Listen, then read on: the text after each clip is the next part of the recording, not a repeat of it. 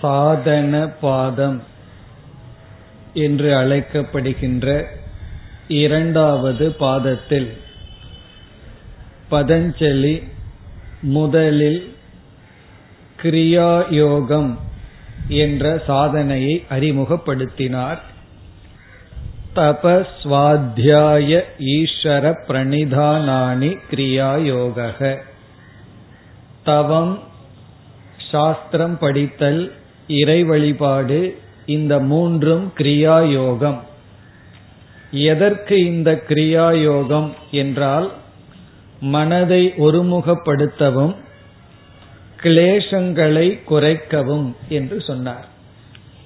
உடனே நமக்கு சந்தேகம் வரும் கிளேசம் என்றால் என்ன? நமக்கு துயரத்தை கொடுப்பது கிளேசம் சங்கடம். அந்த கிளேசத்தை ஐந்தாக கூறினார். அவித்யா அஸ்மிதா ராக துவேஷ அபினிவேஷாகா பஞ்ச கிளேஷாகா என்று சொன்னார். இந்த ஐந்தும் நம்மை துயரப்படுத்தி வருகின்றது. இந்த ஐந்தையும் நீக்க கிரியாயோகம் கொடுக்கப்பட்டுள்ளது என்று சொன்னார். பிறகு இந்த ஐந்து கிளேசங்களையும் விளக்கி வருகின்றார். அதில் நாம் முதல் நான்கு கிளேசங்களை பார்த்து முடித்துள்ளோம். ஒன்பதாவது சூத்திரத்தில் ஐந்தாவது கிளேசத்தை பார்க்க ஆரம்பிக்க வேண்டும். நாம் பார்த்த இந்த நான்கு கிளேசங்கள் அவித்யா என்றால் அனித்தியமான ஒன்றை நித்தியம் என்று நினைத்தல் என்று சொன்னார். அனித்தியமான அசுத்தமான துயர சுரூபமான அனாத்மாவை நித்தியமான தூய்மையான சுகஸ்வரூபமான ஆத்மாவாக நினைத்தல் அவித்யா என்று சொன்னார். அவித்யா என்பது அனித்தியத்தை நித்தியம் என்று நினைத்தல். அஸ்மிதா என்றால் சைத்தன்யத்தையும் சைத்தன்யத்தினால் விளக்கப்படுகின்ற புத்தியையும் கலந்து ஒன்றாக புரிந்து கொள்ளுதல். நம்ம வந்து எதை வேதாந்தத்தில் அகங்காரம் என்று சொல்வோமோ அதுவே அஸ்மிதா என்று சொல்லப்படுகிறது. அஸ்மிதா என்றால் அனாத்மாவை ஆத்மா என்று நினைத்தல். நான் அல்லாததை நான் என்று நினைத்தல் அஸ்மிதா. அஸ்மி என்றால் இருக்கிறேன் என்று பொருள். அஸ்மிதா என்றால் அனாத்மாவை ஆத்மாவாக நினைத்து இருக்கிறேன் என்று சொல்வது. அவித்யா அஸ்மிதா மூன்றாவது ராகக. அதை நாம் சென்ற வகுப்புல பார்த்தோம். சுக அனுசயி ராகக. ராகம் என்றால் பற்று. பற்று எதில் என்றால் இன்பத்திலும் இன்பத்தை கொடுக்கும் பொருள்களிலும். சுக தத் சாதனேஷு திருஷ்ணா. சுகத்திலும் சுகத்தை கொடுக்கும் பொருள்களிலும் நம் மனதில் ஏற்படுகின்ற ஒரு விருப்பம் பற்று ராகம். இத வந்து ராகம்ங்கிற இடத்துல பற்றை தொடர்ந்து வருவது லோபம். லோபம் என்றால் அதை பிடித்து கொள்ள வேண்டும் என்கின்ற உணர்வு. இதெல்லாம் ராகக என்ற தலைப்பில் பார்த்தோம். பிறகு நான்காவது கிளேஷம் துவேஷம். துக்க அனுஷயி துவேஷக என்று பார்த்தோம். துயரத்தையும் துயரத்தை கொடுக்கும் சாதனைகள் மீதும் நமக்கு இருக்கின்ற வெறுப்பு துவேஷம். கஷ்டத்தையும் கஷ்டத்தை எல்லாம் எது கொடுக்குதோ அதன் மீது நமக்கு வருகின்ற வெறுப்பு துவேஷம். இந்த துவேஷம்ங்கிற இடத்தில் குரோதம் அசூயா கோபம் பொறாமை போன்றவைகளை எடுத்துக்கொள்ள வேண்டும். இதுவரை நம்ம பார்த்து முடித்தோம். இனி ஐந்தாவது கிளேஷம் அபினிவேஷம் என்று சொல்லப்படுகிறது. இப்பொழுது ஒன்பதாவது சூத்திரத்திற்குள் செல்வோம். இந்த சூத்திரமானது ஸ்வரசவாகி சூத்திரம் இவ்விதம் ஆரம்பிக்கின்றது. ஸ்வரசவாகி விதுஷக அபி விதுஷக அபி ததாரூடக ததாரூடக அபினிவேஷக. ததாரூடக அபினிவேஷக. ஸ்வரசவாகி விதுஷக அபி ததாரூடக அபினிவேஷக. அபினிவேஷம் என்பது ஐந்தாவது கிளேஷம். இதை சுருக்கமாக கூறினால் மரண பயம். மரணத்தில் இருக்கின்ற பயம்தான் அபினிவேஷம் என்று சொல்கின்றோம். சரி இந்த சூத்திரம் எப்படி நமக்கு இந்த கருத்தை கூறுகிறது என்று இப்பொழுது பார்க்கலாம். விதுஷக அபி என்று இங்கு ஒரு சொல் இடையில் இருக்கின்றது. விதுஷக என்றால் கற்றறிந்தவர்களும் கூட கற்றறிந்தவர்களுக்கும் கூட அவர்களுக்கும் கூட என்று சொன்னால் மற்ற மனிதர்கள் மற்ற ஜீவராசிகள் எப்படியோ அப்படியே அவர்களுக்கும் கூட ததாரூடக என்றால் அனுபவத்தில் நன்கு ஊறிய ததா ஆரூடக. ரூடம் என்றால் ஊறிய அவ்விதம் ஊறி இருக்கின்றது. என்னவாம்? அபினிவேஷக. அபினிவேஷம்னா மரண பயம். எப்படி கற்றறியாத பாமரர்களுக்கு மரண பயம் இருக்கின்றதோ அதே போல எவ்வளவுதான் கற்றறிந்தாலும் சாஸ்திரங்களை படித்திருந்தாலும் அவர்களுக்கும் இந்த மரண பயமானது ஊறி இருக்கின்றது. இங்க விதுஷகங்கிற இடத்துல கற்றறிந்தவர்கள் என்று பொருள் கொள்கின்றோம். ஒரு விளக்காசிரியர் வந்து எல்லா ஜீவராசிகளுக்கும் இருப்பது போல மனிதனுக்கும் என்று பொருள் சொல்கிறார். எந்த ஒரு ஜீவராசியை எடுத்துக்கொண்டாலும் அதை நாம் அழிப்பதற்கு சென்றால் பயந்து அது ஓடும். அது கொசுவாகட்டும் மூட்டைப்பூச்சி ஆகட்டும் எதுவாகட்டும் அதை நாம் தாக்க போனால் அதை நாம் அழிக்க போனால் அது என்ன செய்யும்? பயந்து கொண்டு ஒரு படி ஓடும். ஒரு முறையாவது நம்ம கையில் எஸ்கேப் ஆயிட்டா அது சாகும். இதுல இருந்து என்ன தெரியுதுன்னா மரண பயம் என்பது எல்லா ஜீவராசிகளுக்கும் எப்படி இருக்கின்றதோ ததா விதுஷக அபி அதே போல மனிதர்களுக்கும் அது அறிவில்லாத மனிதன் அல்ல படித்த மனிதர்களுக்கும் இந்த மரண பயமானது ஊறி இருக்கின்றது. நம்ம எரியாமல் இருக்கின்றது. இப்ப விதுஷக அபி ததாரூடக அபினிவேஷக.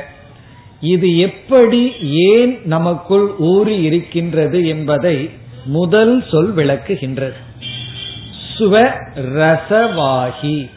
இந்த சூத்திரத்தினுடைய முதல் சொல் சுவ ரசவாகி. இங்கு வந்து ரசம் என்ற சொல்லுக்கு சம்ஸ்காரம் பதிவுகள் என்பது பொருள். ஸ்வரசவாகி என்றால் ஸ்வ என்றால் நம்முடைய ரசம் என்றால் பதிவுகள் வாகி என்றால் அதன்படி செல்லுதல்.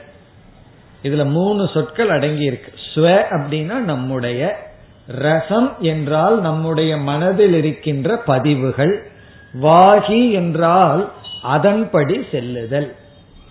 இப்ப நம்ம வந்து எந்த பாதை வழியாக எதன் வழி சென்று இருக்கிறோம்னு பார்த்தோம்னா சென்று கொண்டு இருக்கிறோம்னு பார்த்தா நம்முடைய மனதில் இருக்கின்ற பதிவுகள் வழியாக நாம் நடைபெற்று வாழ்ந்து கொண்டு வருகின்றோம். அப்படி ரசவாகி அப்படின்னா பதிவுகளை எடுத்துக்கொண்டு அதன் வழி பின்தொடருதல். நம்ம நினைச்சிட்டு இருக்கோம் நான் இஷ்டப்படி இருப்பேன் அப்படின்னு சில பேர் சொல்வார்கள். என்னை யாரும் கேட்க முடியாது. நான் என் இஷ்டப்படி இருப்பேன்னு சொல்லுவான். ஆனா உண்மை என்னன்னா அவன் அவன் இஷ்டப்படி இல்லை. அவனுடைய பதிவினுடைய வழியில அவன் சென்று கொண்டு இருக்கின்றான். அது எப்ப தெரியுதுன்னா நாம வந்து ஒன்றை தேர்ந்தெடுத்து இது வழியா போகணும்னு பயணம் செய்யும் பொழுதுதான் அந்த உண்மை தெரியுது. நம்ம வேற யாரோ இழுத்து செல்கிறார்கள் வேறு வழியில். நாம் ஒரு வழியில போக நினைச்சா நமக்குள்ளேயே ஒரு ஆள் இருந்துட்டு வேறு வழிக்கு அழைத்து செல்கிறது. இது எதை காட்டுகிறதுனா ஸ்வரசவாகி. நமக்குள்ளே இருக்கின்ற ரசத்தின் மூலமாக அழைத்து செல்வது. இப்ப இந்த சொல் எதற்கு என்றால் மரண பயமானது ஸ்வரசவாகி. மரண பயம் நம்முடைய பதிவினுடைய விளைவாக இயற்கையாக வந்துள்ளது. மரண பயத்தை நம்ம சம்பாதிக்க வேண்டித்ததில்லை அப்படின்னு சொல்லி இங்கு பதஞ்சலி குறிப்பிடுகிறார். ஏதாவது ஒரு பயம் இருந்ததுன்னா அது காலப்போக்கில் அதை வந்து நம்ம சம்பாதிக்கணும். இப்ப அணில் இருக்கு அதை பார்த்தா நம்ம பயப்படுறதில்ல. பக்கத்துல போய் அதை வந்து பார்த்து அதை அனுபவிக்கிறோம். அதே இது பாம்பை கண்டா நம்ம பயப்படுறோம். ஏன்? பாம்பின் மீது பயத்தை நம்ம இந்த ஜென்மத்துல சம்பாரிச்சிருக்கோம் ஏன்னா சின்ன வயசுல அதை சொல்லி சொல்லி அதுக்கு விஷம் இருக்கு அப்படின்னு சொல்லி சொல்லி பயத்தை நம்ம ஊட்டி உள்ளார்கள். அணில கண்டா பயப்பட வேண்டாம்னு சொல்லி அதை கண்டு பயமின்மையை நம்ம வந்து இந்த ஜென்மத்துல சம்பாரிச்சிருக்கோம். அப்படி மரண பயம்ங்கிறத எப்ப நம்ம சம்பாரிச்சிருக்கோம்? அந்த பயம் எப்படி நமக்கு வந்தது என்ற கேள்விக்கு பதிலாகத்தான் ஸ்வரசவாகி என்று பதஞ்சலி சொல்ற இதை நம்ம சம்பாதிக்கல அது ஏற்கனவே நம்முடைய சம்ஸ்காரமாக இருந்து நம் இயற்கையாகவே பிறக்கும் பொழுதே நமக்கு வந்துள்ளது. அதனாலதான் பார்த்தோம் அப்படின்னா பிறந்த உயிர்கள் அது வந்து எந்த ஒரு ஆடாகட்டும் ஆடாகட்டும் பறவைகளாகட்டும் இந்த உலகத்துக்கு வந்த மிக குறுகிய காலத்திலேயே மரண பயத்தை அனுபவிக்கின்றது. அது மரணம்னா என்ன என்ன தாக்க வருகிறாங்கன்னு ஒண்ணுமே தெரியாம இயற்கையா வருகின்றது. அதற்கு காரணம் என்ன என்றால் சரசவாகி ஏற்கனவே உள்ள சம்ஸ்காரம் இருக்கின்றது. இப்ப இந்த இடத்துல வந்து நம்ம படிப்படியா தர்க்க ரீதியா ஒரு சிந்தனையை மேற்கொள்வோம். ஏன்னா ஒரு ஆசிரியர் மிக அழகா இந்த மரண பயம் எப்படி நமக்கு வந்துள்ளதுங்கிறதையே நமக்கு பூர்வ ஜென்மம் இருக்கின்றது என்பதை நிலைநாட்டுகின்றார். நமக்கு பூர்வ ஜென்மம் இருக்குங்கிறதே மரண பயத்திலிருந்து நிலைநாட்டப்படுகிறதுன்னு சொல்லி விளக்கம் கொடுக்கின்றார். அந்த படிகளை இப்பொழுது ஒவ்வொன்றாக பார்ப்போம். முதல் படி என்ன என்றால் எல்லா மனிதர்களுக்கும் நான் இறக்கக்கூடாது என்கின்ற ஆசை இருக்கின்றது. எல்லோருக்கும் இருக்கின்றது. நான் இறக்கக்கூடாது. மா ந புவம் இது ஆத்ம ஆசீகி ஆத்ம ஆசி என்றால் நம்மிடத்தில் இருக்கின்ற ஒரு ஆசை. என்ன ஆசை? நான் இறக்கக்கூடாது. நான் உயிரோடு இருக்க வேண்டும். இதுல விதிவிலக்கே கிடையாது. இல்லையே சில பேர் தற்கொலை பண்ணலான்னு நினைக்கிறார்களேன்னா. அது வந்து அவர்கள் என்ன நினைக்கிறார்கள் அப்படின்னா இந்த சூழ்நிலையில நான் சந்தோஷமா இருக்க மாட்டேன். இந்த சூழ்நிலையிலிருந்து ஒரு மாற்றம் கிடைச்சா நான் இனியும் சந்தோஷமா இருப்பேன். ஆகவே மாற்றத்துக்கு உபாயம் என்னை இந்த உடலை அழித்துக் கொள்ளுதல். அப்பவும் என்ன விரும்புகிறார்கள்? நான் துயரமான சூழ்நிலையிலிருந்து விடுபட்டு இருக்க வேண்டும் என்று விரும்புகிறார்கள். ஆனா அவங்களுடைய கணிப்பு தவறு. நம்மை அழித்துக் கொள்வதனால மட்டும் ஒன்னும் சந்தோஷமா இருக்க போறதில்லை. ஆகவே தற்கொலை செய்ய வேண்டும் என்று நினைப்பவர்களும் கூட நான் சந்தோஷமா இருக்க வேண்டும் என்ற விருப்பம் இருக்கிறது. யாருக்குமே நான் இல்லாம போகணுங்கிற விருப்பம் இருப்பதில்லை. ஆகவே முதல் கருத்து வந்து நமக்குள் ஒரு ஆசை விதிவிலக்கில்லாமல் சாமான்யமாக இருக்கின்றது. என்ன? நான் இருக்க வேண்டும் என்ற ஒரு ஆசை. இந்த கருத்திலிருந்து இரண்டாவது ஸ்டெப்புக்கு வர்றோம். எந்த ஒரு ஆசையும் ஸ்மிருதி ரூபம். அது இரண்டாவது ஸ்டெப். ஸ்மிருதி ரூபம் என்றால் ஆசையானது ஒரு பொருள் மீதோ ஒன்றில் ஒரு ஆசை மனசுல தோன்றுதுன்னா ஏற்கனவே அந்த ஆசையை நம்ம அனுபவிச்சிருக்கணும். அந்த அனுபவிச்ச விஷயத்தில் இருக்கின்ற மெமரியிலிருந்து ஸ்மிருதியிலிருந்து ஆசையானது தோன்றுகிறது. ஒரு பொருளை பார்த்து ஆசை வரலாம் ஒரு பொருளை பார்க்காமே ஒரு ஆசை வருதுன்னா அந்த ஆசை தோன்றுகின்ற இடம் நம்முடைய சித்தம் ஞாபக சக்தி. ஒரு பொருளை பார்த்துட்டோம் உடனே அந்த பொருளை பற்றி ஆசை வருது. அந்த நேரத்தில் அந்த பொருள் இல்லாவிட்டாலும் ஆசை வருவதற்கு காரணம் அந்த ஆசையானது ஸ்மிருதி ரூபமாக நம்முடைய சித்தத்தில் பதிந்துள்ளது. ஆகவே இரண்டாவது ஸ்டெப் வந்து எந்த ஆசையும் மெமரியிலிருந்து தான் வருது. சப்போஸ் நமக்கு மெமரி அப்படின்னு ஒண்ணு இல்லைன்னு வச்சுக்கோமே நம்மால் ஆசைப்படவே முடியாது. எப்படின்னா ஆசைன்னு ஒண்ணு வரணும்னா ஒரு பொருளை மனசு பார்த்து அத மனசு ஞாபகம் வைக்கணும். பிறகுதான் இரண்டாவது ஸ்டெப்ல தான் ஆசை வரும். இப்ப ஃபர்ஸ்ட் தாட் முதல் எண்ணம் வந்து பொருளை பார்க்கறது. இப்போ வந்து ஒரு இனிப்பு பதார்த்தத்தை நம்ம பார்க்கிறோம். பார்க்கும் போது ஆசை கிடையாது. பார்க்கும் பொழுது என்ன ஏற்படுகிறது? கண் ஒரு பொருளை காட்டி மனசுல வந்து இந்த பொருள் முன்னாடி இருக்குன்னு சொல்லுது. இரண்டாவது எண்ணம் தான் ஆசையா வருது. அந்த இரண்டாவது என்ன ஆசையா வரலாம்? வெறுப்பா வரலாம்? உதாசீனமா வரலாம்? என்ன வேண்டுமானாலும் வரலாம். அப்ப முதல் எண்ணம் ஒரு பொருளை அறிதல் அறிவு. இரண்டாவது எண்ணம் அந்த பொருள் மீது ஆசை. அப்போ ஆசை அப்படின்னு நமக்குள்ள வரும் பொழுதே அது ஸ்மிருதியிலிருந்து தான் வருது. ஏற்கனவே உன்னை பார்த்திருக்கோம் அனுபவிச்சிருக்கோம் அதனுடைய பதிவு அதனுடைய எண்ணம் இருக்கு அதிலிருந்து ஆசை வருகின்றது. அப்ப இரண்டாவது படி வந்து எந்த ஒரு ஆசையும் ஞாபக சக்தியிலிருந்து ஞாபகத்திலிருந்து வருகிறது. இனி மூன்றாவது கருத்து மூன்றாவது ஸ்டெப் வந்து எந்த ஒரு மெம்மரியும் வாசனா ரூபமாக இருந்துதான் வர முடியும்.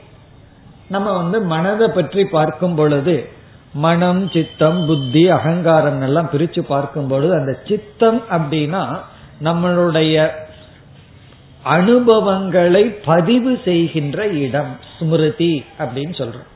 அப்ப அந்த ஸ்மிருதி வந்து ஒரு இடத்துல பதிவாகி இருக்கின்றது சம்ஸ்கார ரூபமாக இருக்கிறது. இப்ப முதல்ல வந்து மனசுல ஒரு ஆசை இருக்குங்கிறது நமக்கு நல்லா தெரியும். எந்த ஒரு ஆசையும் ஸ்மிருதியிலிருந்து தான் வர வேண்டும். இரண்டாவது கருத்து. மூன்றாவது கருத்து ஸ்மிருதி வந்து சம்ஸ்காரமா இருக்க வேண்டும். சம்ஸ்காரம்னா பதிவுகளாக இருக்க வேண்டும்.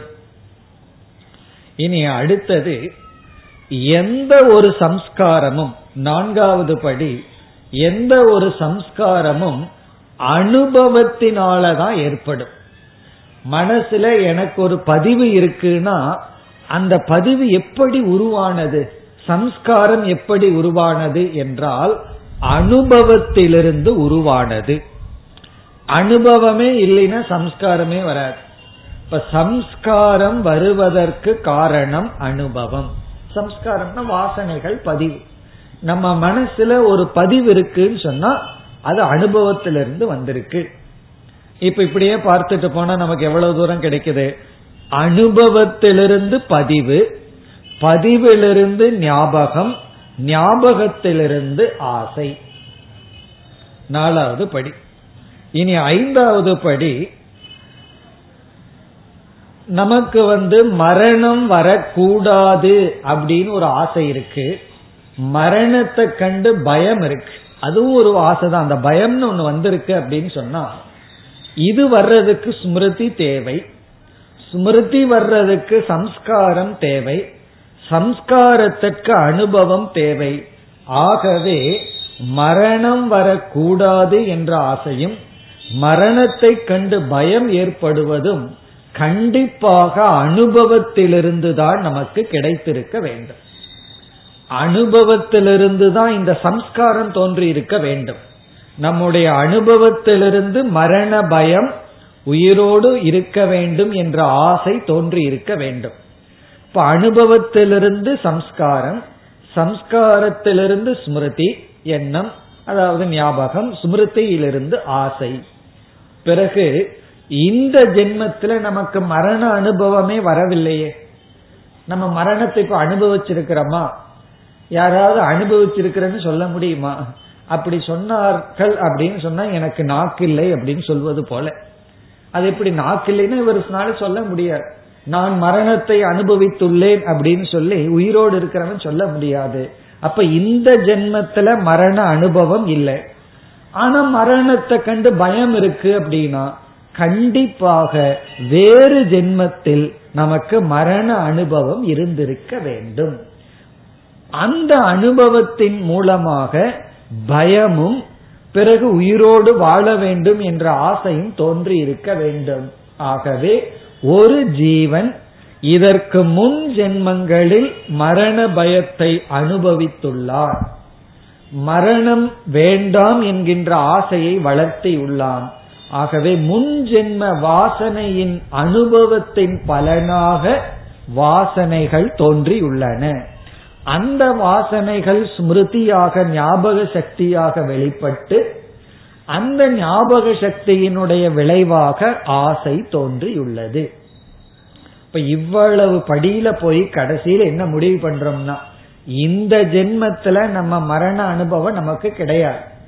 அப்படி இருக்கும் பொழுது மரணத்தை குறித்த பயம் நமக்கு எப்படி வந்ததுன்னா இதற்கு முன் ஜென்மத்தில் உள்ள அனுபவத்தின் விளைவு. இப்ப அனுபவத்திலிருந்து தான் பதிவு சம்ஸ்காரம். பதிவிலிருந்து ஞாபகம் ஞாபகத்திலிருந்து ஆசைகள். இப்ப நமக்கு என்ன ஆசை இருக்கு? மரணம் வரக்கூடாது. நான் தொடர்ந்திருக்க வேண்டும் என்ற ஆசை. இந்த ஆசை பயம். மரணத்தை கண்டு பயமும் உயிரோடு இருக்க வேண்டும் என்ற ஆசை இந்த இரண்டும் எதை நிலைநாட்டுகிறது என்றால் நாம் ஏற்கனவே மரணத்தை அனுபவித்துள்ளோம். ஏற்கனவே அனுபவித்த காரணத்தினால் இப்பொழுது நமக்கு மரண பயம் வந்துள்ளது. இப்படி படிப்படியா போய் இதத்தான் ஸ்வரசவாகி யாருமே சொல்லி கொடுக்காமல் ஒரு பொருளை கண்டு பயந்துக்கணும்னா யாராவது நமக்கு பயத்தை கொடுத்திருக்கணும். இப்ப சில குழந்தைங்க வந்து ஒரு பொருளை கண்டு பயந்துக்குது. ஒரு சாமியை கண்டு பயந்துக்குதுன்னு சொன்னா சின்ன வயசுல என்ன பண்ணிருப்பான்னு தெரியுமோ? நீ ஏதாவது பண்ணா சாமிகிட்ட பிடிச்சு கொடுத்துருவேன்னு சொல்லுவாங்க இப்ப என்ன ஆகும்? அந்த குழந்தை வந்து அந்த ட்ரெஸ்ல யாராவது வந்தா பயந்துக்கு. காரணம் இந்த பயத்தை நம்ம வளர்த்து இருக்கின்றோம். அல்லது வந்து சாமிங்கிறவர் அன்பை கொடுப்பவர் சின்ன வயசுல இருந்து பழக்கி விட்டோம் அப்படின்னா அது நம்ம இடத்துல ஓடி வரும். இப்ப இதுல இருந்து என்ன தெரியுதுன்னா ஒரு பயத்தை நாம் பழக்கி வளர்க்க வேண்டும். மரணத்தை கண்டு பயத்தை யார் பழக்கி கொடுத்தார்கள்? ஸ்வரசவாகி. அது ஏற்கனவே நம்ம பழகி உள்ளோம் அப்படின்னு என்ன அர்த்தம்? நம்ம பல முறை செத்து செத்து அந்த சம்ஸ்காரம் எல்லாம் நமக்குள்ள இருக்கு. செத்து பிறந்து இறந்து பிறந்து இருக்கு. ஆகவே பிறந்த உடனே எல்லா ஜீவராசிகளுக்கும் இயற்கையாக மரண பயம் வருகின்றது. அதத்தான் அபினிவேஷம் என்ற சொல்லில் பதஞ்சலி அழைக்கின்றார். உண்மையிலேயே அபினிவேஷம்ங்கிற சொல்லுக்கு மரண பயம்னு அர்த்தம் கிடையாது. அபினிவேஷம்ங்கிற சொல்லுக்கு மரண பயம்ங்கிற பொருளை கொடுக்கின்றார். இந்த சொல்லுக்கு என்ன பொருள் என்றால் அபினிவேஷம் என்ற சொல்லுக்கு மிக மிக திருடமான ஆசை என்று பொருள். ஆவேசம் சொல்றமே அதுதான். அதாவது நமக்கு தெரிஞ்ச சொல். அவனுக்கு ஆவேசம் பிடிச்சு கிடக்குது அப்படின்னு சொன்னா ஒரு ஆசை வந்து ரொம்ப முதிர்ந்து அத அது இருந்துதான் ஆக வேண்டும்னு அதில் இருக்கின்ற ஒரு ஃபோர்ஸ் அதில் இருக்கின்ற ஒரு வேகம். அப்படி அபினிவேசம்னா மிக மிக வேகமான உறுதியான ஒரு விதமான ஆசை. அது என்ன ஆசைனா மரணம் வரக்கூடாது. ஆசை எந்த அளவுக்கு இருக்கோ அந்த அளவுக்கு பயம் இருக்கும் ஒரு பொருள் மீது எவ்வளவு தூரம் ஆசை இருக்கோ அவ்வளவு தூரம் நமக்கு பயமும் இருக்கும். காரணம் என்ன? அந்த பொருள் அழிந்து விடக் கூடாது என்ற பயம். இப்ப பயத்தை அளக்க வேண்டும் என்றால் ஆசையினுடைய ஸ்கேல் தான் பயத்தினுடைய ஸ்கேல் நமக்கு எந்த அளவுக்கு பயம் இருக்குன்னா எந்த அளவுக்கு ஆசை இருக்கோ அந்த அளவுக்கு பயம் நமக்கு இருக்கும். இப்ப மரண பயம் உச்ச கட்டத்தில் இருக்குன்னா உயிரோடு இருக்க வேண்டும்ங்கிற ஆசையும் உச்ச கட்டத்தில் இருக்கு. இந்த ஆசையும் பயமும் யார் சொல்லிக் கொடுத்தார்கள்? இயற்கையாக நம்முடைய சம்ஸ்காரத்திலிருந்து வந்துள்ளது. அதனாலதான் இந்த ஜென்மத்துல பழகிய சில சம்ஸ்காரங்கள் சிலதெல்லாம் சுலபமா நீக்கிடலாம் ஜென்மாந்திரமா வருது அந்த சம்ஸ்காரத்தை நீக்கிறது மிக மிக கடினம். அதனாலதான் கடைசி நீக்கிறது என்ன? நம்மால கடைசியா நீக்க வேண்டியது என்ன என்றால் மரண பயம். இந்த பய நிவர்த்தி தான் மோக்ஷம் உபனிஷத்திலையும் மோக்ஷத்துக்கு வந்து அபயம் வை ஜனக பிராப்தோசி. நீ மோட்சத்தை அடைந்து விட்டாய்ன்னு சொல்றதுக்கு பதுவா அபயத்தை அடைந்துள்ளாய் என்று உபனிஷத்துல சொல்லப்படுகிறது. இப்ப அபய பிராப்தி மோக்ஷம் ஏன்னா கடைசியா நாம வெல்ல வேண்டித்தது மரண பயம். அந்த மரண பயத்தை நீக்க வேண்டும் என்றால் மரணமற்ற ஒன்றை நாம் அறிந்திருக்க வேண்டும். அதை நானாக அறிஞ்சாதான் மரணத்திலிருந்து விடுதலை அடைய முடியும். மரணத்துக்கு நான் உட்பட்டவன் என்று நினைச்சிட்டு இருக்கிற வரைக்கும் மரண பயத்தை நம்ம வெல்ல முடியாது. மரணம்ங்கிறது இந்த உடலுக்கு எனக்கல்லன்னு சொல்லி உடலிலிருந்து நான்கிறத பிரிச்சு பார்த்தா தான் மரண பயத்தை வெல்ல முடியும். ஆகவே அபினிவேஷம் என்பது மரண பயம்.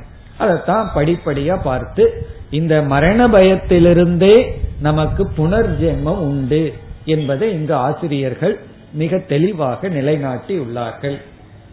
இப்ப இத்துடன் இந்த சூத்திரம் முடிவடைகின்றது. ஸ்வரசவாகி ஸ்வரசவாகி என்றால் சம்ஸ்காரத்தினாலேயே வருவது இந்த மரண பயம் அபினிவேஷம் விதுஷக அபி. எவ்வளவுதான் கற்றறிந்தாலும் இந்த மரண பயம் வருகின்றது. பிறகு யாருக்கு இது வராதுன்னா ஆத்ம ஞானிக்குத்தான் விதிவிலக்கு. அது ஞானின்னு சொல்றதை விட ஞான நிஷ்டனுக்குத்தான் இது விதிவிலக்கு. மற்ற அனைவருக்கும் உள்ளது. ஆரூடக ததாரூடக உறுதியாக இருப்பது அபினிவேஷம். இனி நாம் அடுத்த சூத்திரத்திற்கு செல்லலாம். இப்ப இதுவரை இந்த சாதன பாதத்துல பதஞ்சலி என்ன சொல்லி உள்ளார் கிரியா யோகத்தை அறிமுகப்படுத்தி இந்த கிரியா யோகம் என்பது கிளேசங்களை குறைப்பதற்காக கிளேசங்களினுடைய சக்தியை பலகீனப்படுத்துவதற்காக என்று சொல்லி ஐந்து கிளேசங்களை அறிமுகப்படுத்தி ஐந்து கிளேசங்களுக்கான லட்சணங்களை சொன்னார். அவித்யா அஸ்மிதா ராக துவேஷ அபினிவேஷக ஐந்து கிளேசங்கள். இதனுடைய லட்சணத்தை சொன்னார். இதுதான் சம்சாரம். இந்த ஐந்து விதத்தில் நாம் தாக்கப்பட்டு துயரப்பட்டு கொண்டிருக்கின்றோம் அப்படின்னு சொன்னார். இனி அடுத்ததாக என்ன கருத்தை கூறுகின்றார்? பத்தாவது சூத்திரத்திற்கு செல்வோம். இந்த சூத்திரமானது தே பிரதி பிரசவஹேயாகா சூக்மாகா இதுதான் சூத்திரம். முதல் சொல் வந்து தே. இரண்டாவது சொல் பிரதி பிரசவஹேயாகா பிரதி பிரசவஹேயாகா இரண்டாவது சொல். மூன்றாவது கடைசி சொல். சூக்ஷ்மாகா. சூக்ஷ்மாகா. ஆகவே சூத்திரம் வந்து தே பிரதி பிரசவ ஹேயாகா சூக்ஷ்மாகா. இப்ப இனி வருகின்ற இரண்டு சூத்திரங்களில் இந்த பஞ்ச கிளேசத்தை நீக்க உபாயத்தை குறிப்பிடுகின்றார். பத்து பதினொன்று இந்த இரண்டு சூத்திரங்களில் இப்ப நம்ம பார்க்கிறது பத்தாவது சூத்திரம். இந்த பஞ்ச கிளேசங்களை நீக்க உபாயத்தை குறிப்பிடுகின்றார். ஏற்கனவே கொடுத்த உபாயம் என்னவென்றால் இந்த கிளேசங்களை நீக்குவதற்கல்ல கிளேசங்களை பலகீனப்படுத்த உபாயத்தை சொன்னார். அதுதான் கிரியா யோகம் கிரியா யோகம்ங்கிறது கர்மயோகம்னு புரிந்து கொள்வோம். கர்மயோகத்தின் மூலமாக இந்த கிளேசங்களை எல்லாம் அடியோடு நீக்க முடியாது ஆனா பலகீனப்படுத்தலாம். இப்ப வந்து ஒரு பெரிய மரத்தை வெட்டணும் அப்படின்னா எடுத்த உடனே நம்ம என்ன செய்வோம்? அந்த மரத்தை கீழே விழுக்காட்டுவதற்காக நம்ம குளிய தோண்டிட்டு இருக்க மாட்டோம். முதல்ல அதை பலகீனப்படுத்துவோம். எப்படி பலகீனப்படுத்துவோம்? சிறு சிறு கிளைகளை எல்லாம் வெட்டி அதற்கப்புறம் கொஞ்சம் பெரிய கிளைகளை எல்லாம் வெட்டி அதை பலகீனப்படுத்தி நிறுத்துவோம். நீங்க பார்க்கலாம் ஒரு தென்னை மரத்தை வெட்டுறதுன்னு என்ன செய்வார்கள்? முதல்ல மேலே ஏறி அந்த கிளைகளை எல்லாம் வெட்டிட்டு அது ஒரு மொட்டை மரமா நிறுத்தி அதுக்கப்புறம் மூலத்திலிருந்து நீக்குவார்கள். அதே போல நம்முடைய சம்சாரம் என்கின்ற துயரத்தை நீக்கணும் என்றால் இந்த சம்சாரத்தை பலகீனப்படுத்த கர்மயோகம் சொல்லப்பட்டது. இந்த ஐந்து கிளேசங்களையும் பலகீனப்படுத்த உபாயம் சொல்லப்பட்டது. இனி வர்ற இரண்டு சூத்திரங்களில் அடியோடு நீக்க என்ன செய்ய வேண்டும்? அதை பதஞ்சலி குறிப்பிடுகின்றார். அப்படி குறிப்பிடும் பொழுது இந்த கிளேஷங்களை ஐந்து கிளேஷங்களை இரண்டாக பிரிக்கின்றார். இரண்டு ஸ்டேஜில் பிரிக்கின்றார். இந்த ஐந்து கிளேஷங்கள் ரெண்டு ஸ்டேஜில் பிரிக்கிறார். முதல் ஸ்டேஜ் வந்து ஸ்தூலக அப்படின்னு பிரிக்கிறார். ஸ்தூலம். இரண்டாவது வந்து சூக்மம் என்று பிரிக்கின்றார். ஸ்தூல நிலையை அடைந்த கிளேசங்கள் இரண்டாவது சூக்ம நிலையில் இருக்கின்ற கிளேசங்கள் இப்ப வந்து இந்த கிளேசத்துல ஒரு உதாரணத்தை எடுத்துக்குவோம். ராகம் துவேஷம் எடுத்துக்குவோமே. பற்று ராகம் துவேஷம்னா வெறுப்பு. இது வந்து ரெண்டு ஸ்டேஜில் இருக்குன்னு சொல்ற இந்த ஐந்து கிளேசங்களே ரெண்டு ஸ்டேஜில் இருக்கு. ஸ்டேஜ் வந்து சூக்மமாக இருத்தல். அது வெளிப்படவில்லை உள்ள தங்கி இருக்கு. வெளிப்படுறதுக்கு காத்துட்டு இருக்குன்னு அர்த்தம். இப்ப உதாரணமா ஒருவருக்கு வந்து ஜாண்டிஸ் வந்து உடல்நிலையில சரியில்லாம படுத்திருக்கார். அவருக்கு டாக்டர் வந்து எண்ணெயில போட்டு எடுத்ததை சாப்பிடக்கூடாது. இப்படி எல்லாம் எத்தனையோ நிபந்தனைகள். அப்ப என்ன பண்றார்? அவருக்கோ உடல் நிலை சரியில்லை. எதையும் சாப்பிட பிடிக்கல. சில உடல்நிலை சரியில்லாம போனா அப்படி ஒரு உணர்வு வரும். வாய் கசப்பா இருக்கும். சாப்பிட்றதுக்கே பிடிக்காம இருக்கும். அப்ப என்ன ஆயிருக்குன்னா உடனே நம்ம வந்து ஞானி ஆயிட்டோம். பற்றை எல்லாம் விட்டுட்டோம். சாப்பிட்றதுக்கு எதுவுமே பிடிக்கல அப்படின்னா அர்த்தத்தை எடுத்துக்கிறோம். அந்த நேரத்துல நமக்கு என்ன ஆயிருக்கு? விதவிதமான பதார்த்தத்தை சாப்பிட வேண்டும்ங்கிற ராகமானது ஸ்தூலமா இல்ல சூக்மமா இருக்கு. தடைப்பட்டு வெளி தோற்றத்திற்கு வராத நிலையில் இருக்கின்றது. உடல் ஆரோக்கியமா இருக்கும்போது ஸ்தூலமா வெளிப்பட்டிருக்கிறது. ரோட்ல என்ன வச்சிட்டு இருந்தாலும் போய் வாங்கி சாப்பிட்டுருவோம். காரணம் என்ன? உடல் ஆரோக்கியமா இருக்கு ராகம் இருக்கு உடனே சாப்பிட்டுறோம். அது வந்து வெளிப்பட்ட நிலை ஸ்தூல நிலை. சூக்ம நிலைக்கு போனதுன்னா அங்க வெளிப்படுவதற்கு தடைகள் இருக்கே தவிர வெளிப்படவில்லை. இப்படி நோய்வாய்ப்பட்டிருந்தா நோய் வந்து தடையா இருக்கு. அதே போல தவம் செய்து கொண்டிருந்தால் தவம் தடையாக இருக்கும். தவம்னா நம்ம எடுத்துக்கொண்ட விரதமே தடையா இருக்கும். இந்த நோய் போயிடுதுன்னா வெளிப்பட்டு விடும் தவம் சென்று விட்டால் இது வெளிப்பட்டு விடும். ஆனா நம்ம தவத்தை செல்லாம பாதுகாத்துட்டு இருக்கோம். இருந்தாலும் தவ வாழ்க்கை வாழ்ந்து கொண்டிருப்பவர்களுக்கும் கூட விருப்பு வெறுப்பு இவைகளெல்லாம் இருக்கே தவிர நீங்கிவிடவில்லை. அதனுடைய விதையிலிருந்து நாசத்தை அடையல. ஆனா வெளிவர்றதுக்கு வழி இல்லாம இருக்கு. என்ன இவர்கள்? தவத்தினால் அதை காத்து கொண்டு இருக்கிறார்கள். இப்ப தவத்துல காக்கப்பட்டிருக்கின்றதே தவிர அது முழுமையாக நீங்கவில்லை. இப்ப அந்த ஸ்டேஜ்ல இருக்கு. எது? இந்த பஞ்ச கிளேசங்கள் இப்ப பஞ்ச கிளேசங்கள் ஐந்து விதமான கிளேசங்கள் வந்து ஸ்தூல நிலை சூக்ம நிலைன்னு ரெண்டு நிலை இருக்கு. இனி வந்து ஸ்தூல நிலையில் இருக்கிறத நம்ம என்ன செய்ய வேண்டும்? அதை நம்ம வந்து சூக்ம நிலைக்கு மாற்ற வேண்டும். ஸ்தூல நிலையில் இருக்கிற கிளேசத்தை சூக்ம நிலைக்கு மாற்றி சூக்ம நிலையில் இருக்கிற கிளேசத்தை என்ன செய்ய வேண்டும் அப்படின்னு கேள்வி வரும் பொழுது ஏற்கனவே பதஞ்சலி உபதேசித்த கிரியா யோகத்தின் மூலமாக ஸ்தூலமான கிளேசங்களை சூக்மமாக மாற்ற வேண்டும். எப்படி நோய் வந்துட்டா இயற்கையா தற்காலிகமா மாறி இருக்கு அப்படி நோய் வராமல் உடல் ஆரோக்கியமா இருக்கும் பொழுதே ஸ்தூலமான கிளேசங்களை சூக்மமா மாத்திரணும். நோய்வாய்ப்பட்டு வர்றது வந்து நோய் நிமித்தமா தான் இருக்கே தவிர பிறகு நோய் போயிட்டா மீண்டும் வந்துடும் அப்படி இல்லாமல் உடல் ஆரோக்கியமா இருக்கும் பொழுதே தவத்தால் தவம் சுவாத்தியாயம் ஈஸ்வர பிரணிதானானிங்கிற தவத்தினால் ஸ்தூலமா வெளிப்பட்டுள்ள கிளேசங்களை எல்லாம் சற்று சூக்மமாக அடக்கி வைக்க வேண்டும். பிறகு சூக்மமா இருக்கிறத என்ன செய்ய வேண்டும்? அதைத்தான் இந்த சூத்திரத்திலும் அடுத்த சூத்திரத்திலும் குறிப்பிடுகின்றார்.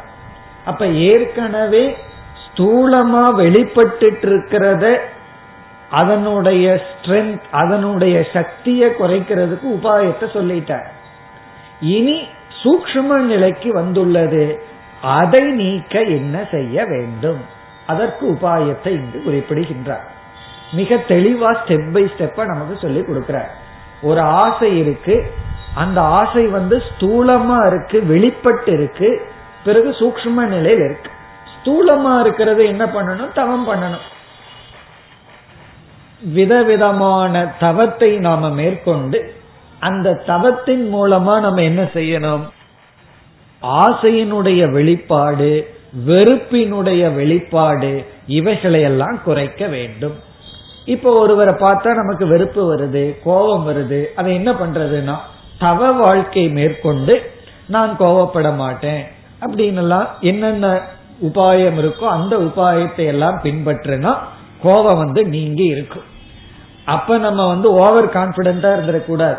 எனக்கு கோபம் போயிடுதே அப்படின்னு சொல்லி ரொம்ப தைரியமா இருந்துடக்கூடாது கோபம் போகல உள்ள அப்படியே தூங்கிட்டு இருக்கு விதை உறக்கத்தை போல் அப்படியே உள்ள தூங்கிட்டு இருக்கு ஆனா சாகாம இருக்கு. இந்த கோவா ஆசையெல்லாம் சாகாம இருக்கிற வரைக்கும் ரொம்ப டேஞ்சர் ஏன்னா எப்ப வேணாலும் வரலாமே.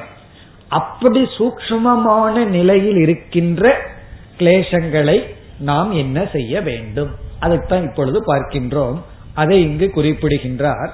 முதல் சொல் தே தே அப்படிங்கிறது அந்த கிளேசங்கள்.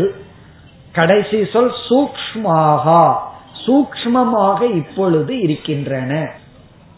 அதாவது ஏற்கனவே கூறிய கர்மயோகம் அல்லது கிரியா யோகத்தை பின்பற்றி அதை வந்து தனுகரணம் பண்ணியிருக்கோம். தனுக்கரணம்னா பலகீனப்படுத்தி விட்டோம். நம்ம ஆசைகளை எல்லாம் பலகீனப்படுத்திட்டோம்.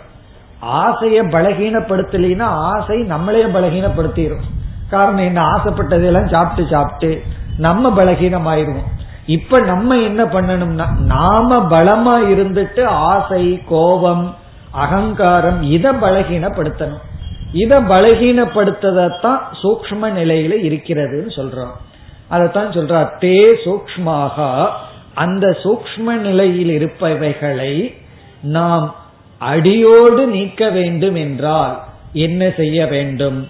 அந்த உபாயம் இடையில் இருக்கிற சொல் பிரதி பிரசவ ஹேயாகா. ஹேயாகா என்றால் நீக்கத்தக்கது. இந்த உபாயத்தின் மூலமாக நீக்கத்தக்கவைகளாக இருக்கின்றன. ஹேயம் அப்படின்னா நீக்க வேண்டும். எப்படி நீக்க வேண்டும்? அந்த உபாயம் வந்து பிரதி பிரசவம் அப்படிங்கிற சொல்லல சொல்ற பிரதி பிரசவத்தின் மூலம் நீக்கத்தக்கது. பகேயாகன நீக்கத்தக்கது. எது நீக்கத்தக்கது? சூக்மமான இந்த கிளேசங்கள். சூக்மமான இந்த கிளேசங்கள் நம்மால் நீக்க முடியும் நீக்கத்தக்கதாக உள்ளது. எப்படி? பிரதி பிரசவம் இனி பிரதி பிரசவம்னா என்னன்னு பார்ப்போம். பிரசவம் அப்படிங்கிற சொல்லுக்கான பொருள் நம்ம சாதாரண சொல்லுக்கான பொருள் தான் பிரசவம் அப்படின்னா ஒரு குழந்தையை நாம ஈன்றெடுக்கிறத பிரசவம்னு சொல்றோம். அதே அர்த்தம் தான் சமஸ்கிருத சொல் தான் பிரசவம் என்றால் உற்பத்தி படைத்தல் அப்படின்னு அர்த்தம். பிரசவம்னா படைத்தல் தோற்றி வைத்தல் உருவாக்குதல். பிரசவம்ங்கிற சொல்லுக்கு உருவாக்குதல். நம்ம சாதாரணமா பிரசவம் சம்பவிக்கின்றதுன்னா குழந்தையை உருவாக்கி குழந்தையை இந்த உலகத்துக்கு கொடுக்கின்றாள் அப்படிங்கிற அர்த்தத்துல சொல்றோம். இப்ப பிரசவம் என்றால் உருவாக்குதல் தோற்றி வைத்தல். பிரதி அப்படிங்கிற சொல்லுக்கு தலைகீழான அர்த்தம். பிரதி பிரசவம் என்றால் அதை தலைகீழாக செய்தல். அப்படின்னு என்ன? லயப்படுத்துதல் அப்படின்னு அர்த்தம். பிரசவம்னா தோற்றி வைத்தல். பிரதி பிரசவம் அப்படின்னு சொன்னா லயம். பிரசவம்ங்கிறதுக்கு இனி ஒரு சொல் சிருஷ்டி. பிரதி பிரசவம்னா லயம். சிருஷ்டி ஸ்திதி லயம் சொல்றமே அந்த லயம். அப்படின்னா என்ன அர்த்தம் அப்படின்னா சூக்மமான நிலையில் இருப்பதை அதற்கு காரணமான நிலைக்கு கொண்டு செல்ல வேண்டும் அப்படின்னு அர்த்தம். அது அப்படியே தலைகீழ கொண்டு போகணும்னு அர்த்தம். அதை மீண்டும் பிரசவம் செய்யாமல் பிரதி பிரசவம் செய்ய வேண்டும். காரண நிலைக்கு எடுத்து செல்ல வேண்டும் அப்படின்னு அர்த்தம். சூக்மமான நிலையில் இருப்பதை காரண நிலைக்கு எடுத்து செல்ல வேண்டும். காரண நிலையில் இருப்பதை நம்ம வருத்து விட வேண்டும் அப்படின்னு அடுத்த சூத்திரத்துல சொல்லுவார். அப்ப என்ன அப்படின்னா ஆசை அப்படிங்கிறது மூணு ஸ்டேஜில் இருக்கு. காரண நிலை சூக்ம நிலை ஸ்தூல நிலை. ஸ்தூல நிலையிலிருந்து சூக்ம நிலைக்கு நம்ம கொண்டு போகணும். எப்படின்னா தவத்தினால் கிரியா யோகத்துல சூக்ம நிலையில் இருக்கிறத காரண நிலைக்கு கொண்டு செல்ல வேண்டும். காரண நிலைக்கு கொண்டு சென்று பீஜ ரூபமாக இருத்தலை நாம் ஞானத்தினால் வருத்து விட வேண்டும். ஞானம்ங்கிற அக்னியினால அதை பொசுக்கி விட வேண்டும். இதத்தான் இங்க சொல்ற. என்னைக்குமே சிருஷ்டி எப்படி வருதோ பிரளயமும் அப்படித்தான் வரும். சிருஷ்டி எப்படி வரும்? காரண நிலையிலிருந்து சூக்ம நிலைக்கு வந்து ஸ்தூல நிலைக்கு வரும். அதே போல பிரளயமும் ஸ்தூல நிலையிலிருந்து சூக்ம நிலைக்கு சென்று சூக்ம நிலையிலிருந்து காரண நிலைக்கு சென்று பிறகு மீண்டும் வராமல் காரண நிலையிலேயே நம்ம பஸ்மமாக்கி விட வேண்டும். அப்படி இங்கு உபதேசம் செய்கிறார். அப்ப என்ன செய்ய வேண்டும் என்றால் இங்க வந்து ஒரு ஒரு பேட்டனை கொடுக்கிறார். ஒரு நியதியை இந்த சூத்திரத்துல பதஞ்சலி கொடுத்து பிறகு காரண நிலையில இருக்கின்ற இந்த கிளேசங்களை என்ன செய்தால் போகுங்கிறத அடுத்த சூத்திரத்துல உபதேசம் செய்கிறார். இப்ப இந்த சூத்திரத்துல என்ன சொல்றார்? போக்க உபாயம் என்னங்கிறத மார்க்கத்தை காட்டி கொடுக்கிறார். அதாவது சூக்ம நிலைக்கு வந்த கிளேசங்களை நாசம் செய்ய மார்க்கம் என்னங்கிறத இதுல காட்டி கொடுக்கிறார். அடுத்த சூத்திரத்துல அந்த மார்க்கத்தை நமக்கு தெளிவாக உபதேசம் செய்கின்றார். இங்க மார்க்கம் என்ன என்றால் சூக்ம நிலையில் இருக்கிற கிளேசங்களை காரண நிலைக்கு கொண்டு செல்ல வேண்டும். அதை வெளிப்படுத்த விடாமல் அதை அஸ்மிதா என்ற காரணத்தில் ஒடுக்க வேண்டும் சொல்ற. இது எல்லாமே அகங்காரத்திற்குள் ஒடுக்க வேண்டும். இதெல்லாம் உபனிஷத்துல கூறிய கருத்துக்கள் தான். எச்சேத் வாங் மனசி பிராஜ்யக தத் எச்சேத் ஞான ஆத்மனி கட்டோபனிஷத்துல வாக்க வந்து மனதுல ஒடுக்கணும் மனதை வந்து புத்தியில ஒடுக்கணும் புத்திய வந்து சமஷ்டி புத்தியில ஒடுக்கணும். சமஷ்டி புத்திய காரண ஆத்மாவில் ஒடுக்கி கடைசியில சாந்த ஆத்மாவில் ஒடுக்க வேண்டும் என்று படிப்படியாக ஒடுக்க வேண்டும் சொல்லப்பட்டுள்ளது. அதே போல ஒவ்வொரு கோஷத்திலிருந்து நாம் ஒடுங்கி வர வேண்டும். அன்னமய கோஷத்திலிருந்து பிராணமய கோஷத்துக்கு வரணும். பிராணமய கோஷத்திலிருந்து மனோமய கோஷம் அப்படியே வந்து கடைசியில ஆனந்தமய கோஷம் இறுதியில ஆனந்த ஆத்மாவுக்கு வர வேண்டும்னு உபனிஷத் எப்படி நமக்கு படிப்படியா உள்ள போகணும்னு சொன்னதோ அந்த கருத்தை தான் இங்கு பதஞ்சலை எடுத்துக்கொண்டு உபதேசம் செய்கின்றார். ஆகவே உபனிஷத்துல போதிச்ச கருத்தையே இவர் இங்கு பின்பற்றுகின்றார். இந்த சூக்மமான நிலைக்கு வந்த கிளேசங்களை பிரதி பிரசவத்தின் மூலம் நீக்க முடியும். இப்ப பிரதி பிரசவ கேயாகங்கிறதுக்கு அர்த்தம் லயம் செய்வதன் மூலம் நீக்கத்தக்கது. இப்ப இந்த சூக்ம நிலையை அடைந்த கிளேசங்களை லயம் செய்வதன் மூலம் காரண நிலைக்கு கொண்டு செல்வதன் மூலம் நீக்கத்தக்கவைகளாக உள்ளன என்று சொல்லி இருக்கிறார். இவ்வளவுதான் இங்க சொல்லி இருக்கின்றார். இனி வந்து அடுத்த சூத்திரத்துல சரி அப்படி நிலையில் இருப்பதை நம்ம என்ன செய்ய வேண்டும்? அதை உபதேசம் செய்கின்றார். இனி பதினோராவது சூத்திரத்திற்கு செல்வோம். தியான ஹேயாக தத் விருத்தயக. இரண்டே சொற்கள். முதல் சொல் தியானஹேயாக தியானஹேயாக தத் விருத்தயக. தத் விருத்தயக தியானஹேயாக இப்ப இந்த இடத்துல உபதேசம் செய்கின்றார். புருஷனை பற்றிய அல்லது அழியாத பொருளை பற்றிய தியானத்தினால் தியானஹேயாக நீக்க முடியும். தியானத்தின் மூலமாக நீக்கத்தக்கது. தியான ஹேயாக தத் விருத்தயக தத்விருத்தையக என்றால் சூக்ம நிலையை அடைந்த அல்லது காரண நிலையில் இருக்கின்ற அந்த பஞ்ச கிளேசங்கள். அந்த அனைத்து பஞ்ச கிளேசங்களும் தியானத்தினால் நீக்கத்தக்கது. இங்க தியானம்னா எப்படிப்பட்ட தியானம்? அதுதான் ரொம்ப முக்கியம். நம்ம தியானத்தை பல கோணத்துல பிரிக்கலாம். பல விதமான தியானங்கள் இருக்கின்றன. அது இந்த காலத்துல பார்த்தீங்கன்னா புதிய புதிய பேரை சொல்லி புதிய புதிய தியானங்கள் உருவாகின்றன எல்லாம் நல்லதுதான். அந்தந்த காலத்துக்கு தகுந்த மாதிரி பேரை சொல்லி நம்ம வந்து விதவிதமா தியானம் செய்யலாம். ஆனா முக்கியமா இரண்டா பிரிச்சர்றோம். ஒன்று நிர்குண பிரம்மத்தை தியானித்தல் இனி ஒன்னு சகுண பிரம்மத்தை தியானித்தல். பிரம்மங்கிற வார்த்தையே வேண்டாம். நிர்குண தியானம் சகுண தியானம்னு பிரிச்சிடலாம். மிக சுருக்கமா சொல்லணும்னா. நிர்குண தியானம்னா அழியாத பொருளை பற்றிய சிந்தனை அதை தியானித்தல். சகுண தியானம்னா எதை பண்ணாலும் அதை தவிர எதை தியானம் சொன்னாலும் அது சகுண தியானம். அது எப்படி வேண்டுமானாலும் தியானமா இருக்கலாம். இப்ப சகுண தியானம் நிர்குண தியானம். நம்ம சகுண தியானத்தை இப்ப பேச வேண்டாம் நிர்குண தியானத்திற்கு வருவோம்.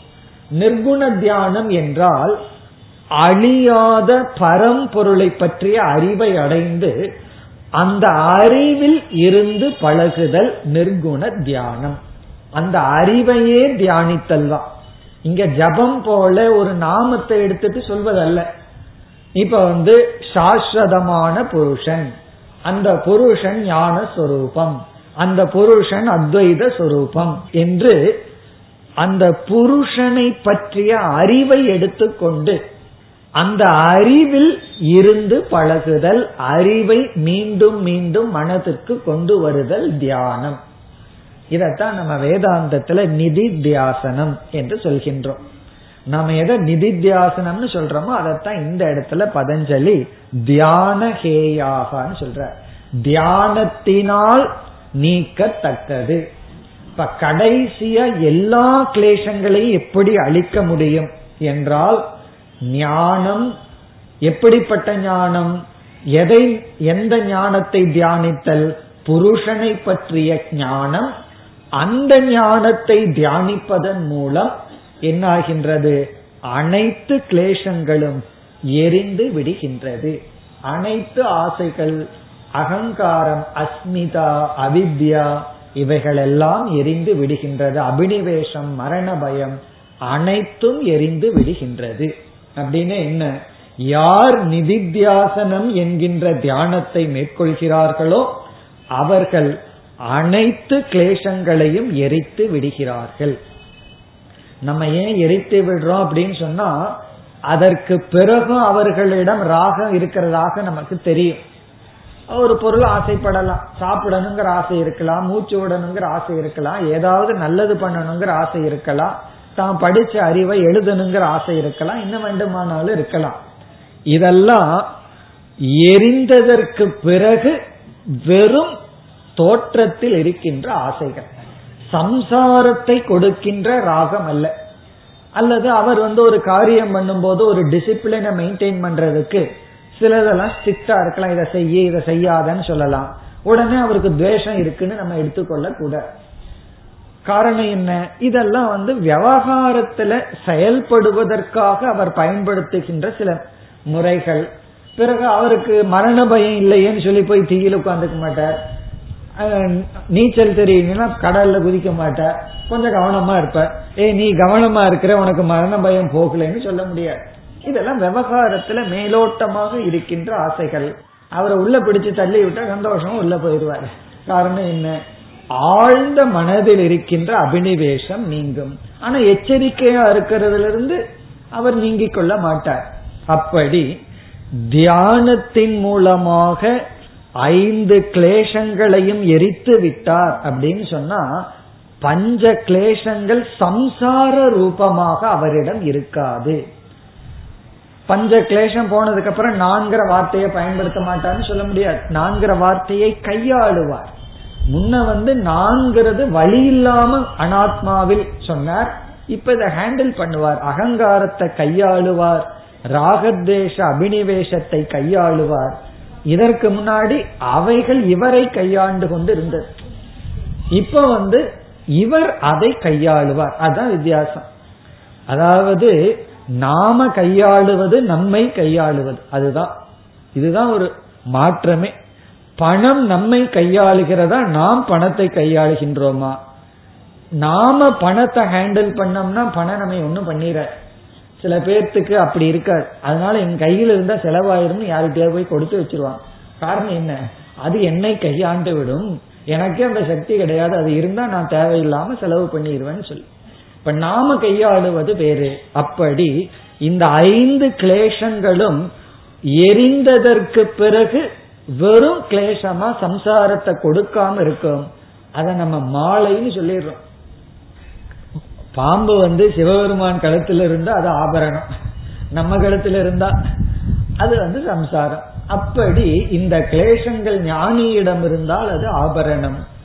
அஜானியிடம் இருக்கும் பொழுது அது வந்து சம்சாரம். ஞானியிடம் ஏன் ஆபரணமா இருக்குன்னா இந்த கிளேசத்துக்குள் இருக்கின்ற சம்சாரம்ங்கிற பீஜத்தை எரித்து விட்டார். எப்படி? தியானத்தின் மூலம். இப்ப தியான ஹேயாகா தியானத்தின் மூலமாக எரிக்கப்பட்டுள்ளது தத் விருத்தயக. இனி அந்த சொல்லுக்கு பொருள் பார்ப்போம். தத் விருத்தயக. தத் விருத்தயக என்றால் இங்கு சூக்மமான நிலைக்கு கொண்டு வரப்பட்ட ஸ்தூல நிலையிலிருந்து கர்மயோகத்தின் மூலமாக சூக்மமான நிலைக்கு கொண்டு வரப்பட்டுள்ள கிளேசங்கள். இப்ப இந்த ஞானி வந்து எப்படி தியானம் செய்வான் அப்படிங்கிற ஒரு உதாரணத்தை இங்க பார்ப்போம். இப்போ ஒரு ஆசை இருக்கு. அந்த ஆசை வந்து ஸ்தூலமா இருக்கும்போது நம்ம என்ன பண்ணணும்? அது தவம் பண்ணி கட்டுப்படுத்தி ஈஸ்வரனை கொண்டு வந்து அதை சூக்ம நிலைக்கு கொண்டு போகணும். அதையும் நம்ம காரண நிலையில ஒடுக்கி வச்சுட்டோம் அப்படின்னா ஆசைக்கான வேறுபாடே நமக்கு தெரியாது. ஆழ்ந்த உறக்கத்துல இருக்கோம். எல்லா ஆசைகளும் காரண நிலையில் இருக்காது ஆசைக்கு ஆசை வேறுபாடே நமக்கு தெரியாது. அப்ப இவன் நிதித்தியாசனத்துல என்ன பண்ணுகின்றான்? இந்த ஞானி இது வந்து ஒரு நிதித்தியாசனத்தினுடைய பிரகாரம். ஒரு வித இந்த மாதிரி நிதித்தியாசனம் பண்ணணும். காரண நிலைக்குள்ள போய் அவன் சூக்ம நிலைக்கு அவனே மேல கொண்டு வர்றான். என்ன நம்முடைய ஆசைகளை? அவனே தூண்டி தூண்டி பாக்கிறான் என்ன ஆசை எந்த அளவுக்கு இருக்கு? எதுல ஆசை இருக்கு? எதுல ஆசை இருக்குன்னு பாக்கிறான் எப்படின்னா ஒரு கம்பத்தை நட்டிட்டு அது நிக்கணும்னு நினைச்சுதான் நம்ம நட்டுவோம். அதுக்கப்புறம் நம்ம என்ன பண்ணுவோம் தெரியுமோ? நாமளே அசைச்சு பார்ப்போம். எதற்கு? நான் விழுக்காட்டுறதுக்கு அல்ல. எந்த அளவுக்கு நின்று இருக்கு அப்படின்னு சொல்லி. அதே போல காரண நிலைக்கு போன இந்த கிளேசங்களை ஞானி என்ன பண்ணணும்? நிதித்தியாசன காலத்துல ஒவ்வொரு ஆசையா மேல கொண்டு வந்து சூக்ம நிலையில வச்சு பார்க்கணும். ஸ்தூல நிலை கொண்டு வந்துடக்கூட கொண்டு வர மாட்டான். சூக்ம நிலை கொண்டு வந்து பிறகு தியானத்தின் மூலமாக அதை எரிக்க வேண்டும். இந்த ஒரு ஆசை இருந்ததுன்னா இப்ப வந்து பணம் வேணும்னு ஒரு ஆசை திடீர்னு வந்துடுதுன்னு வச்சுக்கோமே. உடனே இந்த ஆசையை கொண்டு வந்து இந்த ஆசையை நான் ஏற்கனவே பூர்ணமானவன். எனக்கு எதுவும் வேண்டாம் அப்படிங்கிற அறிவை கொண்டு வந்து கொண்டு வந்து எந்தெந்த ஆசைகள் எல்லாம் அப்படியே சூக்ம நிலையில் இருக்கோ சூக்ம நிலைக்கு கொண்டு வந்து பிறகு அதை என்ன செய்ய வேண்டும்? அதை பொசுக்க வேண்டும். அறிவினால் தியானத்தினால் எரிக்க வேண்டும். இங்க விருத்தி என்றால் சூக்ம நிலைக்கு கொண்டு வரப்பட்டு அந்த சூக்ம நிலைக்கு கொண்டு வரப்பட்டுள்ள இந்த கிளேசங்களை தியானத்தினால் பொசுக்க வேண்டும். நிதித்தியாசனத்தினால் பொசுக்க வேண்டும் எரிக்க வேண்டும். அப்ப ஒரு விதமான நிதித்தியாசனம் என்ன? இப்ப அபினிவேசத்தை நீக்கணும்னா சாதாரணமா இருக்கும்போது மரணத்தை தியானிக்க வேண்டும். நம்ம எதை எதையோ தியானிக்கிறோம். மரணத்தை தியானிக்கணும். எப்படி கற்பனை பண்ணணும் தெரியுமோ? நம்ம செத்து போன மாதிரி ஒரு கற்பனை பண்ணி நம்முடைய உறவினர்கள்லாம் பக்கத்தில் இருக்கிற மாதிரி கற்பனை பண்ணணும். கற்பனை பண்ணி பார்க்கணும். அவங்களுடைய முகத்துலதான் அழுகாட்சி இருக்கு. ஆழ்ந்த மனதுக்குள்ள இவ்வளவு சந்தோஷமா இருக்காங்கன்னு பார்க்கணும். அதுல ஒரு உண்மை இருக்கு. வெளியே ஐயோ பாவம் இப்படி இருந்தார் போயிட்டார்னு சொல்றதாக கற்பனை பண்ணி இதெல்லாம் நம்ம தியானம் பண்ணி பார்க்கணும். பிறகு என்ன பண்ணி பார்க்கணும்? அவங்க மனசுக்குள்ள எவ்வளவு சந்தோஷமா இருக்காங்கன்னு கற்பனை பண்ணணும். அப்படி கற்பனை எல்லாம் செய்து கடைசியில என்ன முடிவுக்கு வர வேண்டும் என்றால் இந்த மரணம் எனக்கல்ல உடலுக்கு என்ற முடிவுக்கு வந்து பிறகு நாம் மரண பயத்திலிருந்து வெற்றி அடைய வேண்டும். இப்ப மரண பயத்திலிருந்து வெற்றியடைய மரண பயத்தை நாம் கொண்டு வர வேண்டும். மரணத்தை பற்றிய எண்ணத்தை கொண்டு வந்து பயத்தை கொண்டு வந்து மரண பயத்திலிருந்து நாம் விடுதலை அடைய வேண்டும். இவ்விதம் தியானத்தின் மூலமாக எல்லா விதமான கிளேசங்களையும் சூக்மமாக இருக்கின்ற கிளேசங்களையும் நீக்க முடியும் என்று இங்கு உபதேசம் செய்தார். இவ்விதம் இந்த இரண்டு சூத்திரங்களில் பத்து பதினொன்று இரண்டு சூத்திரங்களில் கிளேசத்தை நீக்க உபாயம் சொன்னார். இனி அடுத்த சூத்திரத்தில் வேறு கருத்துக்கு வருகின்றார். அடுத்த வகுப்பில் பார்ப்போம். ॐ पूर्णमधपूर्णमिधं पूर्णात्पूर्णमुधच्छते पूर्णस्य पूर्णमादाय पूर्णमेवावशिष्यते ॐ शान्ति शान्ति शान्तिः